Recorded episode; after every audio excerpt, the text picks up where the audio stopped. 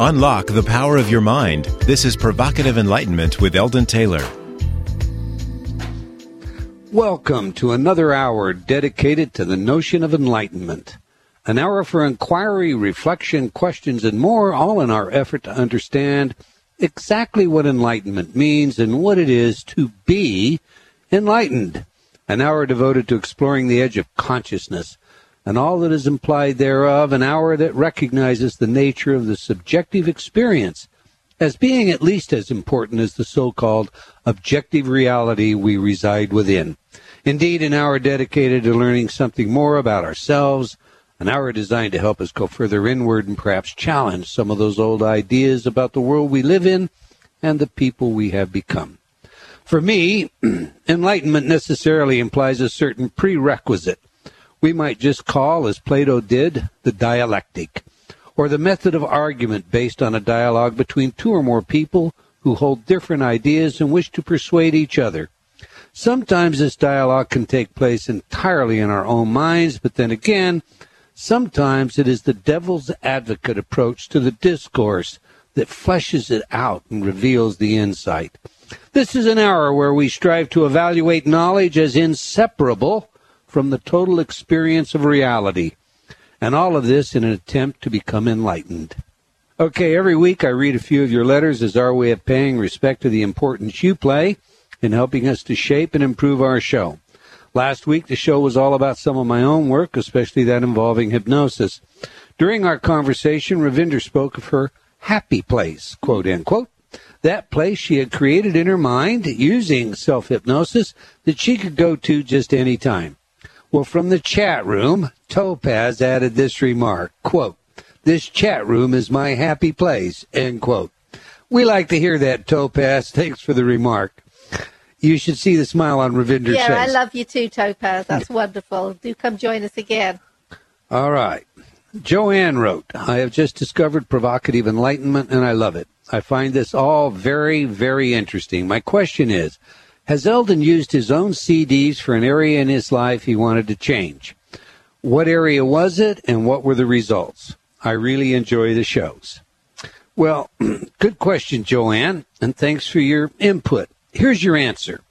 Yes, yes, and yes. I have shared in my books, particularly Choices and Illusions, and What Does That Mean? Both Hay House publications, by the way, much of my own story. When you read who I used to be, a fairer question might be, are there any programs Eldon has not used? Well, the answer there is thumb-sucking. Of course, I didn't use that one. But seriously, I began with a program that became our number one bestseller, Forgiving and Letting Go. When I discovered just how much anger, hostility, guilt, shame, blame, and so forth I was packing, I eventually changed careers from carrying a gun, practicing criminalistics, running lie detection tests all day long, and so forth, to what I do today. I initially worked on myself and then on larger groups. We created some good studies, double-blind studies. We carried them out in a variety of environments, from campuses on test anxiety to the prison system. Today, my life is entirely different than it used to be. Where I used to smoke 3 packs of cigarettes a day, I'm smoke-free. Where I used to be unable to do any public speaking, it is now something I do all the time. I could go on and on. The long and the short of it, Joanne, I have used many of my own CDs, and I continue to do so today. Indeed, we play the CDs in our office all day long, in the home, at night while I'm sleeping. And a couple of my favorites, because I'm just going to anticipate that right now, there's a program we have called Quantum Younging. All of us want to be younger. I play that one in my office. Optimism Plus. I choose to be optimistic. I choose to be a deliberate Pollyanna, if you will. And Millionaire Orbit. That's a program based on Napoleon Hill's Think and Grow Rich. And anyone that has read that book knows that's precisely where a lot of us would like to be, because it's primarily about the spirituality of our life. All right, before I leave this subject, Joanne, the Forgiving and Letting Go program is now free. You can download it together with several others that we make available as part of our Pay It Forward program by going to EldonTaylor.com. Once there, use the left-hand navigation pane and select free programs. It couldn't be a lot easier. And by the way, if you want the CD version, That, too, is free, but there's a postage and handling charge. All right, Alyssa wrote, regarding our free MP3 programs, thank you and bless you for your work, kindness, and generosity. May it come back to you many times. It just did, Alyssa. Thank you for the new warm fuzzy.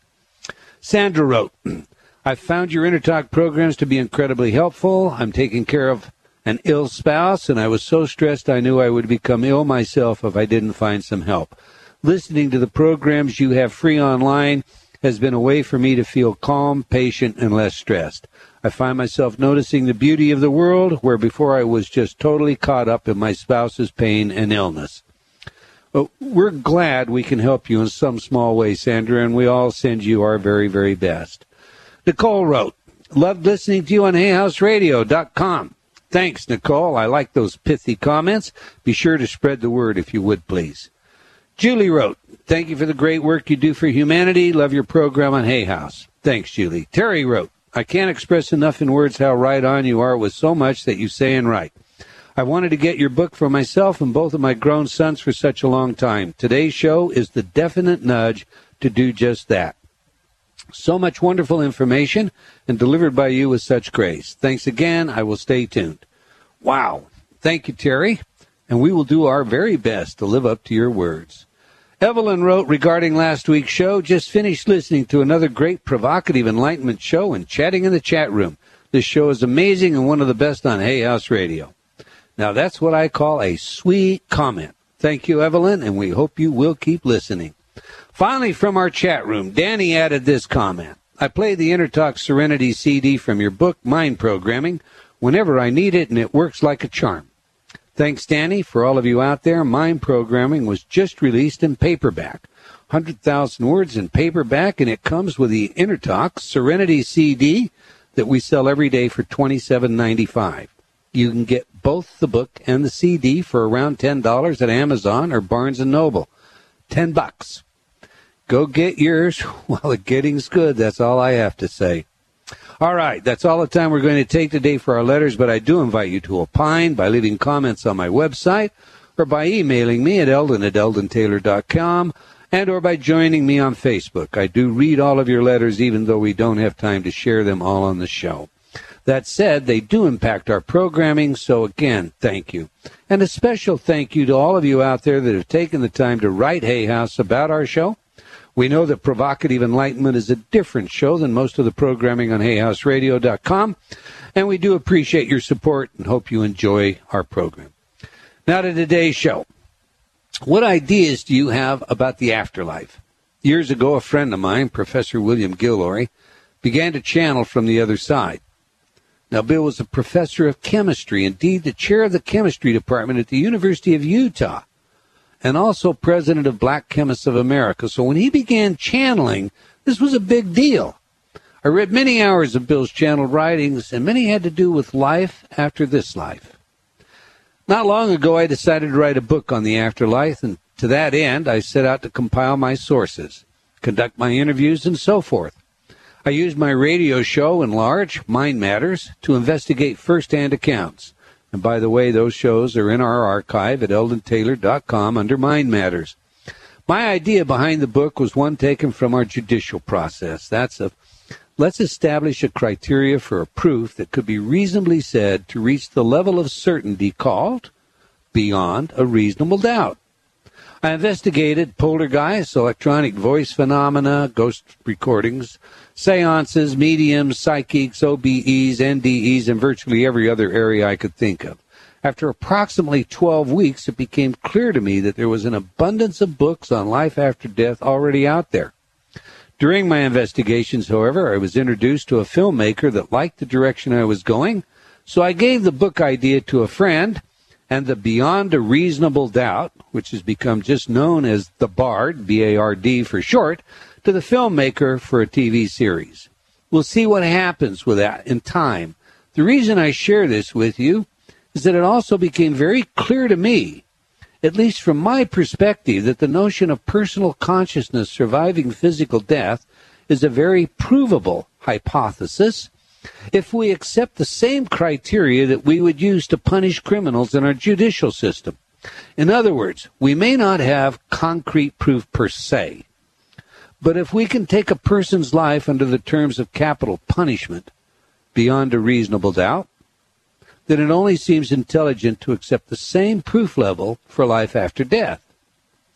However, that said, the famous skeptic Michael Shermer says, death is a part of life, and pretending that dead are gathering in a television studio in New York to talk twaddle with a former ballroom dance instructor is an insult to the intelligence and humanity of the living. Well, our guest today has written a book that was 7 years in the making, a book written at the bequest of the Risen Collective. The collective is composed of over 1,500 non-terrestrial beings, plus divas of various ranges of intelligence, status, self-awareness, and time spans. Sound interesting? Well, I think so. And I have my own ideas and opinions about all of this, but how about you? We would like your input, and we invite you to join us. Let's meet today's guest, August Goforth, a pen name, by the way, is a psychotherapist in private practice in New York City. August is also an intuitive mental and psychophysical spirit medium. He was given this name as a child by risen guides and mentors and uses it here for the sake of his personal privacy and that of his therapy patients. He does not utilize, and let me repeat that, he does not utilize his mediumistic abilities for therapy sessions, nor does he work as a professional medium to give readings for others. This is a professional bias as well as a personal choice and may serve as an example for other therapists who might be misguided to inappropriately use mediumistic abilities in their work. However, he believes there will be an eventual spiritual evolution of humanity as enriched by risen contact, whereby various human therapies will all successfully and appropriately be able to utilize mediumistic abilities for healing purposes. August is a member of several groups of non-embodied entities who are working to develop approaches of therapeutic support for psycho-spiritual challenges arising from imbalances between authentic self and the ego mind and its simulate selves. Welcome to Provocative Enlightenment, Mr. August Goforth. Thanks very much. I'm very happy to be here. It's indeed our pleasure, sir. To begin with, how about telling us about the Risen, who they are, where they are, and what your history with them is? Very difficult to put into words because it's been mostly experiential for me. So you're used to understanding the idea of experiencing something internally. We have our internal worlds. It's been almost an internal world for me until some point it started externalizing in some physical manifestations. The Risen are people who have transitioned from their earth body. A lot of people say they've died, and they've moved on to a different state of vibration where we can usually no longer see them or hear them. And I use the term Risen as a term borrowed from them.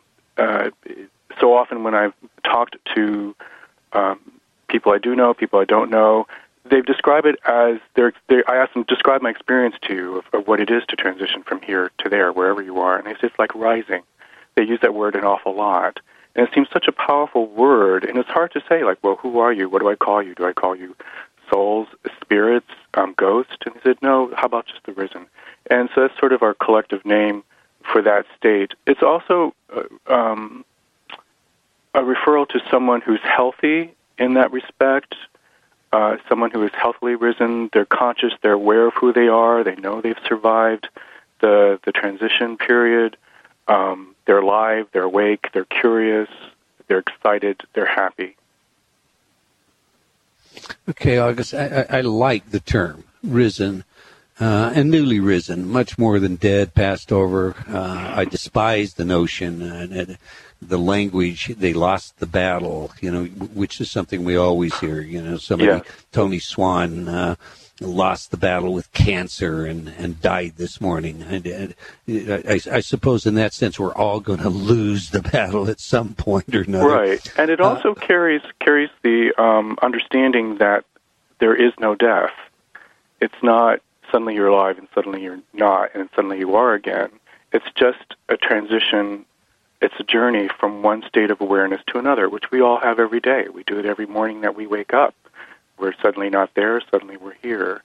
And you had mentioned Michael Shermer's statement about that there is no, that it's an insult to the living to talk. He said, we die, and death is part of life, I think is what he said. And mm-hmm. I would disagree with that. I said death is not a part of life. That's an assumption that there is such a thing as death. I tend to think in terms, from all my experiences, that there's nothing but life, just different forms and experiences of it.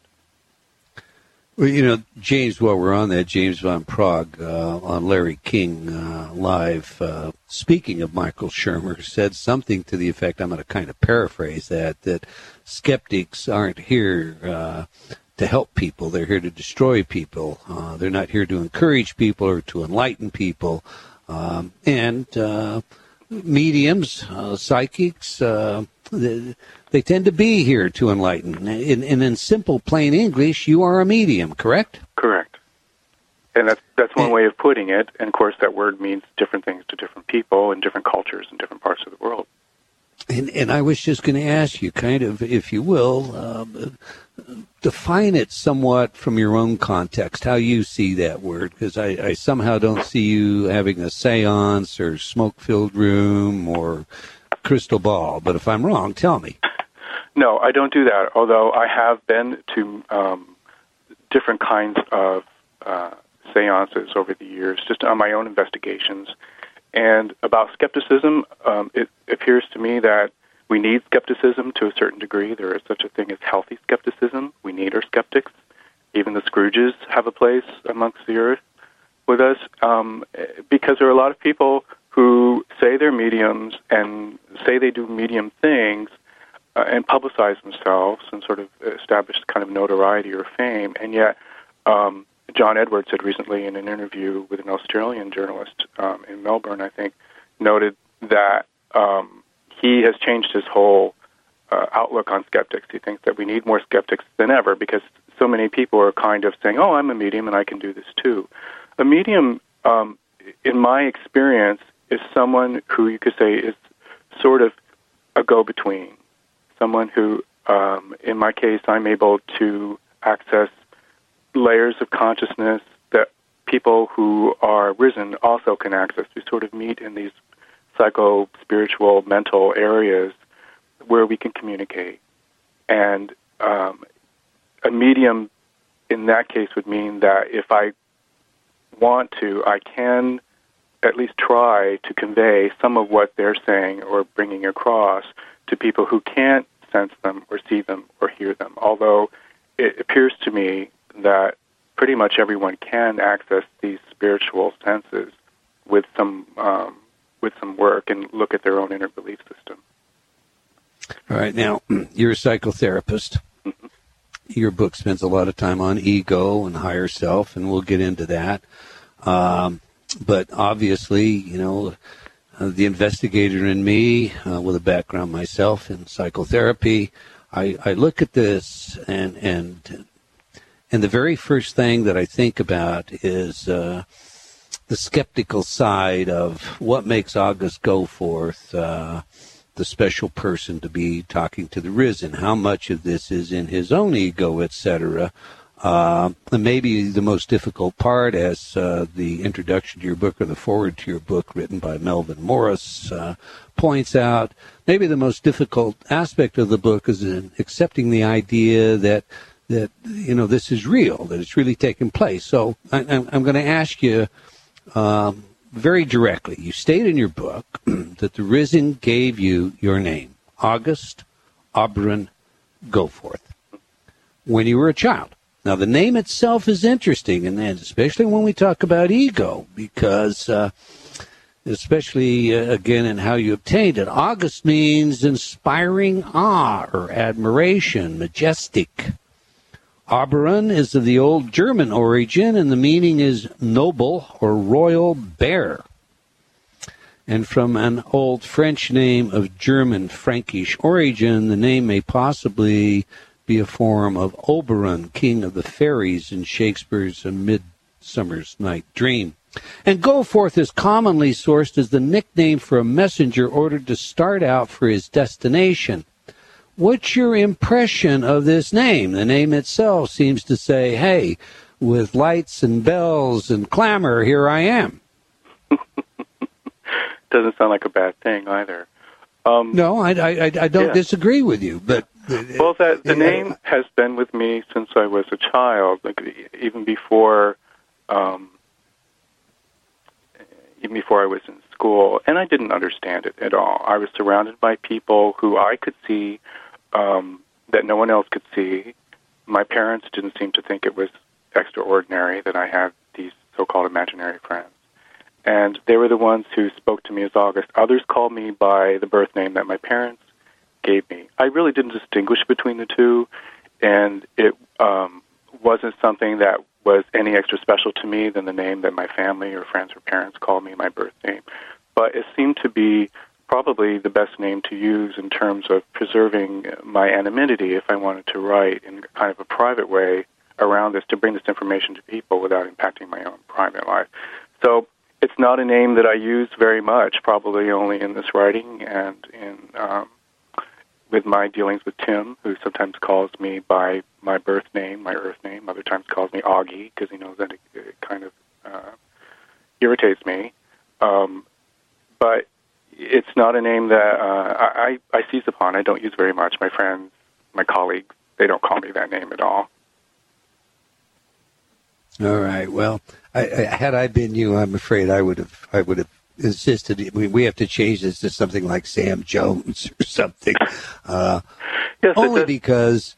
Go ahead. It sounds. I mean, it sounds kind of romantic and flowery. I don't know. I think I stated somewhere in the book that the meaning of the name was something that kind of I didn't quite understand. You know, we name our children, we name things, and we assign meanings to them. But I never really got into the meaning of the name, like, oh, this means who I am, or this is what I am. It's a nice name to have. We'll take that up when we come back. We're coming up on a hard break. You're listening to Provocative Enlightenment. We're discussing the risen, and I really like that idea, with author August Goforth. We will return after a short break and a few words from our friends. Be sure to stay tuned. You don't want to miss what's coming up. And thank you for listening to Provocative Enlightenment.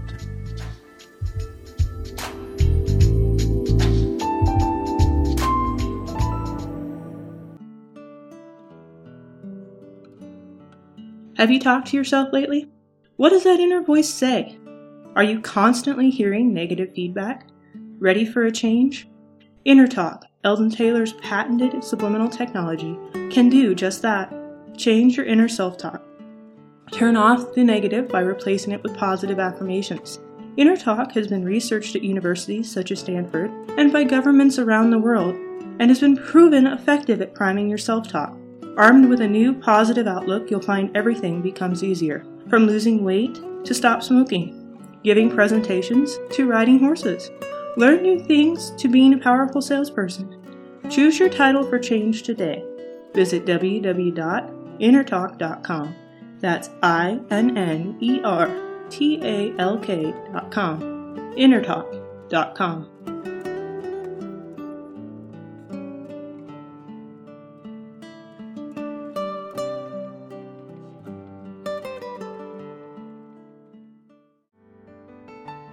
Confusion, deception, manipulation, feeling a bit controlled, lost. Learn how you can take back control of your life through proven techniques in Eldon Taylor's revised edition of Choices and Illusions. This New York Times bestseller is a guidebook to your journey to self-actualization, filled with practical, real-life solutions backed by scientific studies and guaranteed to awaken your inner genie. Get your copy today from all bookstores.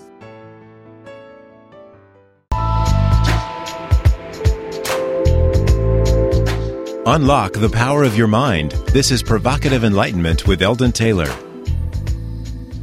Welcome back. If you just joined us, the risen, that's our subject of the day. Before we get back to today's show, I want to remind you to like, in the words of Facebook, our Provocative Enlightenment Facebook page. And while you're there, I invite you to join me personally on Facebook as a friend.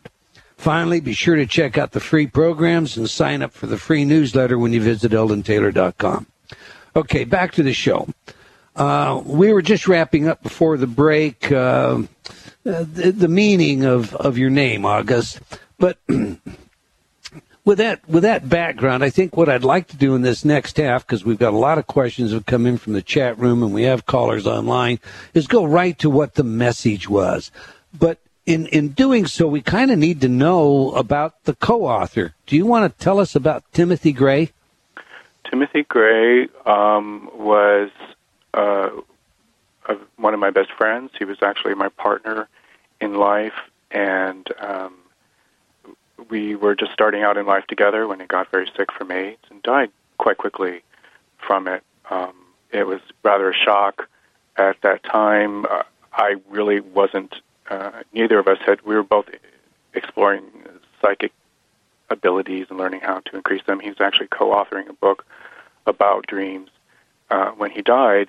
And it wasn't until 2 years later that he suddenly appeared in my life. He was a very creative person, was an editor, was a photographer, was a very prolific writer in things. But the last thing that I ever expected was to hear from him again or to see him again. We had made no kind of contract or anything like that. You know, if you get over there, we just weren't interested in those things. I was already involved in my own career, trying to get that off the ground as a psychotherapist. And so it was kind of a strange timing that he came to just start contact with me. It's because we had never stopped loving each other. And it was that love that actually was the bond or the door that allowed people he was working with on his side to use our relationship as kind of an experiment. They wanted to see, would this work? Could he contact me? Could we explore different ways of communication? Will this increase one's sense of self, of consciousness? Will this, what would happen? So there were scientists that you were working with that were utilizing the love from our relationship to make this happen. Yeah, okay. Jack from our chat room has some really interesting questions, kind of twist on one I was going to ask. But when Tim appeared to you on the bed, was he full-formed apparition of Wisby? This is Jack's question. As he spoke, was he heard mentally or as a physical voice? When he appeared on the bed, it was brief, like in the blink of an eye. He was fully formed. He wasn't transparent or anything like that. It just looked like a real person sitting 3 feet away from me where I was sitting at my desk. He didn't speak at all. There was no kind of psychic intercommunication or telepathy going on, but he had this incredible beatific smile on his face that I still can conjure up at any moment when I think about it. And it startled me so much because it was the last thing that I ever expected to see that I just sort of jumped to my feet and screamed, some books went flying, and he was gone. All right, Debbie from the chat room, as I'm going to ask, the night that my sister-in-law rose, and I like that. See, I think you're going to put a whole new language on this entire issue, if nothing else, for sure, August. The night that my sister-in-law rose, I felt a definite presence behind me and felt a nudge on my hip. Can you tell me if that was her and what she was trying to tell me? My sense is that it wasn't her, but people who were with her in the room assisting at her transition and also assisting you in helping you, just bringing some healing energy, some support to you to make. It's a transition for us, too. When our loved ones transition, we transition as well. Life never stays the same. It's transitioning. So I don't believe, it doesn't feel like it was actually her, but probably they were conveying her saying goodbye to you, see you there, something like that. All right, Diva Doc again out of the chat room says, ask August how he can avoid using information he receives as a channel from the treatment of his psychotherapy clients. Well, any good psychotherapist sets up has good boundaries to begin with, and also sets up kind of a preliminary process and policy about how therapy is going to happen. And I do this externally with patients, saying this is what your expectations are out of therapy. We'll negotiate them. And then also internally I do this with people on the other side. So over the years, I've developed kind of as part of an integral part of my practice, because most psychotherapy sessions don't involve people from the other side who come in. Occasionally it happens.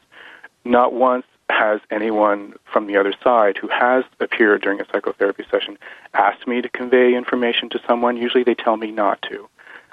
They really just want to be silent observers. They want to be there as loving supporters. They don't want to interfere, and they never interfere with what's going on. I've always found that fascinating, and I appreciate it, too. All right. I have to ask this question, and I don't mean it to be insensitive, but where you protect your anonymity, is there any disclosure to your patients that you are also a medium or that you also, have written the Risen, etc.? Never. So there's a complete separation between the two. All right, let's go to our phone lines. We have Sharon from Defiance, Ohio, on the line. Sharon, you have a question for August Goforth? Yes, I do. Hello. My question is, I had two really good friends that passed on that were in this life. When they were living in this lifetime, they were very intuitive and very much, guiding other people as well as myself. And I had a medium tell me when he made contact with them not to ask them about, what I was going through or what my solutions were. And then I understood you to say that the people that you refer to as the Risen do help you with your authentic self. So could you elaborate on that a little bit more and maybe where I'm confused at? Sharon, there's a lot of information there, and you faded out a little bit towards the end. So if you could just repeat a little bit of what you said, I can answer that better. Oh, okay, I'm sorry. Could you just speak up just a little? Thanks. Okay. My question was, I had two friends that passed over, one of them recently, and they were both very intuitive and kind of helped me in my soul growth. And I had a medium make contact with them, and they said, we really shouldn't be asking those people for guidance. And yet I understood you to say the Risen do help us become more of our authentic self. Yeah. So that's kind of my question. Yeah, I would be fascinated to know why that was interpreted that way. Yes, absolutely. The people who are closest to us that we still have this bond of love, whenever you find yourself thinking of them, that's because they're thinking of you. If you ever find yourself sometimes having an internal mental conversation with the friends that you lost, consider that maybe they started the conversation and you're just picking up and answering them. And then others say, am I talking to myself? But you're not. You're responding to them. They're very close. They're very supportive. They do want to help us. Mainly, it's very simple. They want you to know that they're okay.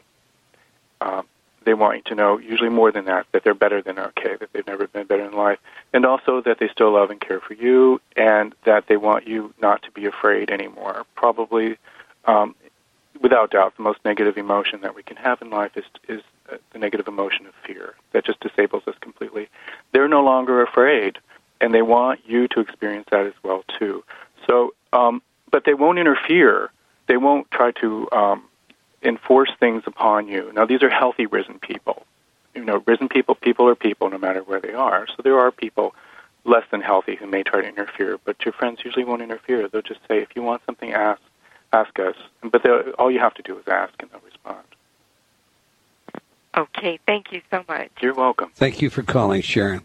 Before I get back to any of the questions that we got in the chat room and the telephone, August, when you talk about there are some that are healthy, that implies that, of course, there are some that are not. And one of the things that very often goes unsaid when you're looking into life after death is we all hear about how wonderful things are, but what goes on for those people who aren't so healthy? What? Here we have rehabilitation processes of some kind. What goes on the other side with what we would call unhealthy individuals? Well, there as well as here, there are degrees of health, and that's constantly changing. People who arrive on the other side who sort of wake up in fear. Or maybe they really haven't done a lot of work on evolving their spiritual body, which is inside our physical body while we're on Earth. So they don't quite understand what's going on. Sometimes people who have been impaired by serious mental illness here on Earth and transition over there, oftentimes that just drops away. It's as if it never was. Other times it's more, I guess the word would be crystallized. So there are healers there. There are scientists, I guess you could call them, who specialize in the healing arts to bring people back to full mental awareness and consciousness, to a place where they no longer live without fear.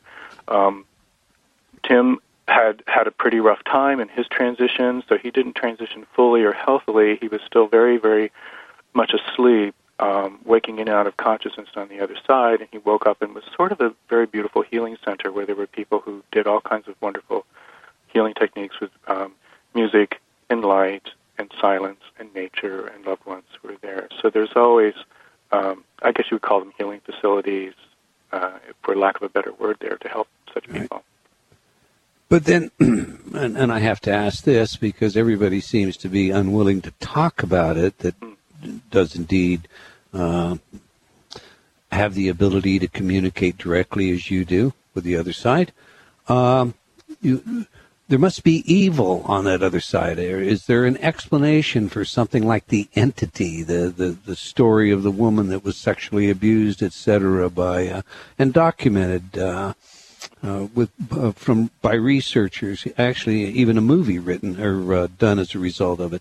Is there evil of this kind on the other side? Well, there are people there just as here who do evil, who do misguided things, who are acting and coming from a place of total fear, of not being loved, of not understanding how love works. They're damaged, but it's never permanent. It can always be healed. I remember reading in some of the spiritualist literature that they were anti putting people to death, executing people to death, because they're saying when you release a murderer's soul into the afterlife, they're still a murderer, they're still angry, they're still looking for revenge. Usually they become trapped souls. So I myself avoid saying that there are evil people. I think that there are good people who do evil things. As a therapist, when we look deeper and deeper into people, we can find almost developmental behavior aspects that go on, not start here and continue on over in the afterlife. All more reason to oppose capital punishment. That's a very interesting explanation. I have to ask you this also. I just kind of want to flesh this out. Earlier in your book, you discuss a place where no one needs to work, where everything is provided, where only abundance can be had, and so on.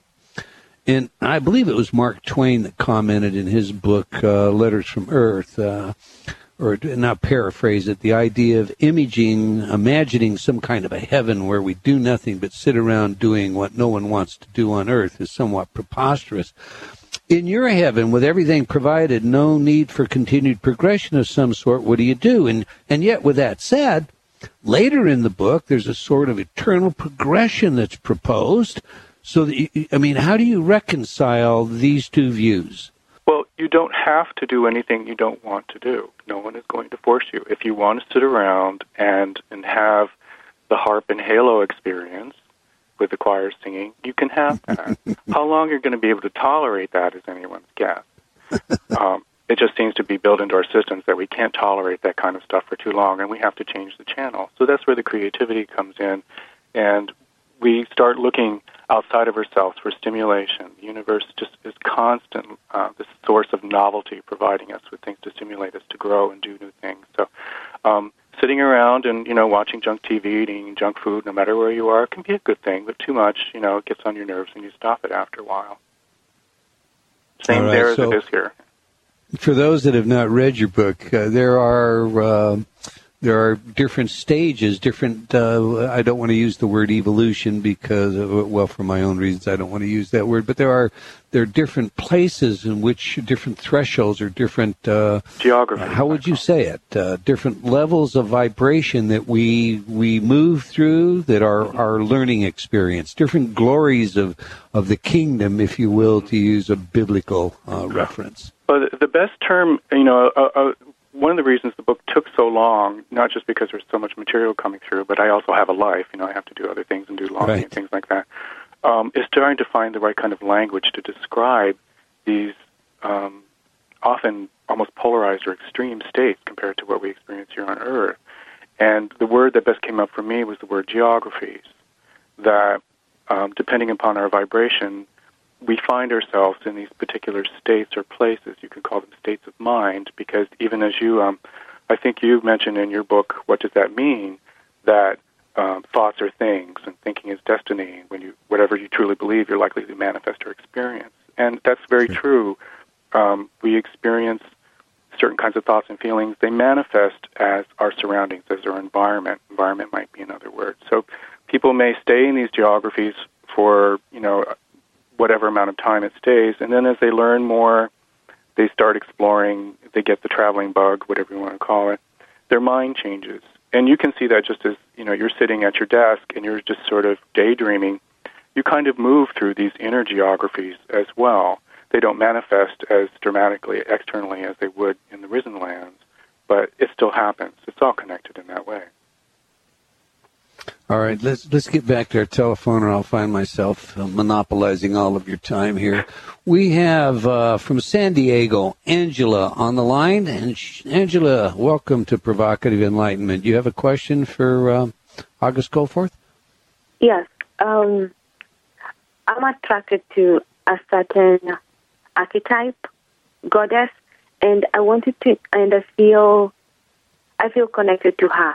How can you connect better? And is this real? I don't know. It feels real to me. Did you get that, August? How do you communicate better with guides, with your guides? Yes. The more you do it, the better it gets. The easier it gets. You learn. You have to. It's almost like a practice. If you make an effort. It's a lot of work, it really is, which is why a lot of people don't do it, because it's not easy. It's not easy maintaining the contact. So you have to do it consistently. It's just like learning any kind of a new habit. And as you do it, sometimes you sort of have to kind of act as if you're doing it, but eventually we've discovered through studies that even acting as if actually makes the thing happen. So the more that you reach out, even just a simple personal ritual of prayer in the morning or in the evening or during lunch, just reaching out to this person saying, hi, I'm thinking of you, and really concentrating on the feelings, because it's the feelings that's the connection that actually connects us there. I hope that helps. Yes, that helps. And okay, I'll just practice on that. Thank you. You're welcome. Okay, thanks for calling, Angela. Let's go to Dino in New Jersey. Dinah in New Jersey. Dinah, you're on the air with August Goforth. You have a question for us today. Dinah, are you there? Oh, hi, I'm sorry. It's Dina in New York. I think we had that connection. Sorry. In New York, not New Jersey. I got it all wrong. Start over. That's okay. Thank you for taking my call, and thank you to Eldon. I haven't had the privilege of reading your book yet, but it is now definitely on my list. Along the thought of working once we leave here, as I've been working on my own spirituality, death was something I was always really afraid of until I had an intuitive experience with an animal. Mm-hmm. And I'm doing my life's calling and working with animals. And I jokingly say, but I sure hope it's true, that when I leave this world, I want to be a puppy and kitten designer. I'm the one that wants to put the funny little marks on them. And so listening to what you just said a little while ago, it sounds like that is truly a possibility. That's really what I want to do. It is. The great news is that when there's something that I interpret by calling it the principle of affinity, that like attracts like, that we're attracted to things that are like us, and those things, experiences, people, thoughts, ideas, feelings are attracted to us as well. Over there, there's much less constriction, much less restriction. Time is of a very different order. So we'll find ourselves just almost, it really is, what we experience is gravity here. The principle of affinity is gravity there. That's the attracting force. So anything that really gives us pleasure, passion, love, allows us to express ourselves in our own very, very personal way, that becomes a reality for us. So I think you're probably going to have a lot of good fun. Okay. Thank you so much again for taking my call. I look forward to getting your book, and I'll continue listening. And, yep, I can't wait. And probably, I'm going to count because I love playing with them and here on Earth now. And just as an aside, probably some of the first people you're going to meet when you're over there are your animal friends. I vision that. I truly believe in the Rainbow Bridge, and I believe that because of what I do now and the connection that I help animals that they know and I know, and some of the people or their pet parents know here, but either way, I call it like flipping animals. Like you flip a house, you get it, and it's not sound, and it needs to be balanced. It needs to know that it's okay, and so I do that with them, and I truly believe that a lot of them will be there to greet me, even though I may not have been their full-time caretaker here on Earth. So I dream about being trampled, so to speak, by the love of the animals. And I tell people now, if I go, don't be sorry for me, because I'm going to be doing a job that I'm dreaming about fulfilling at some point. I'm not ready to go there yet, but now I don't have a fear. That's wonderful. Becoming part of the risen, Well, thank you for calling. Thank you both. Thank you. Bye-bye. August, we've got lots of phones I'm not going to be able to get to, and lots of questions in the chat room. So real quick, I want to make sure that everybody knows the book is The Risen. Tell them, how do we get in touch with you? How do we find out more information? You know, give me 45 seconds of sell me August Goforth. Sure. Of course, there's a website. It's just called therisenbooks.com, books with a plural, because there's going to probably be some more eventually. And there's chapter excerpts there that people can go on and just read some things that were going on. There's a link to a blog. People can get the book through Amazon right now. It's done on print on demand, which we found was the greenest way of not having a whole warehouse of books sitting around. But when people need a book, they order it, and it's printed right there and then fresh copy and sent to them, so there isn't any extra waste of resources. It's a beautiful book. It's very nicely done, and I love how you sent it out. I received a nice envelope, invitation for communication. Inside that envelope, a bookmark. The bookmark has a beautiful saying on it. Death is not extinguishing the light. It is putting out the lamp, because the dawn has come. August Goforth, we certainly appreciate you joining us today. Sorry, we just simply don't have more time. We've come to the end of another hour of provocative enlightenment.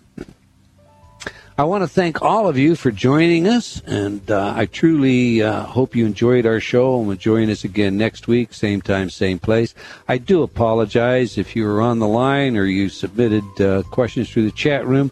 We just need to make this show a 2-hour show, so we're constantly running out of time. I hope you like the show, and if you do, do let us know. Again, until next time, remember, believing in yourself always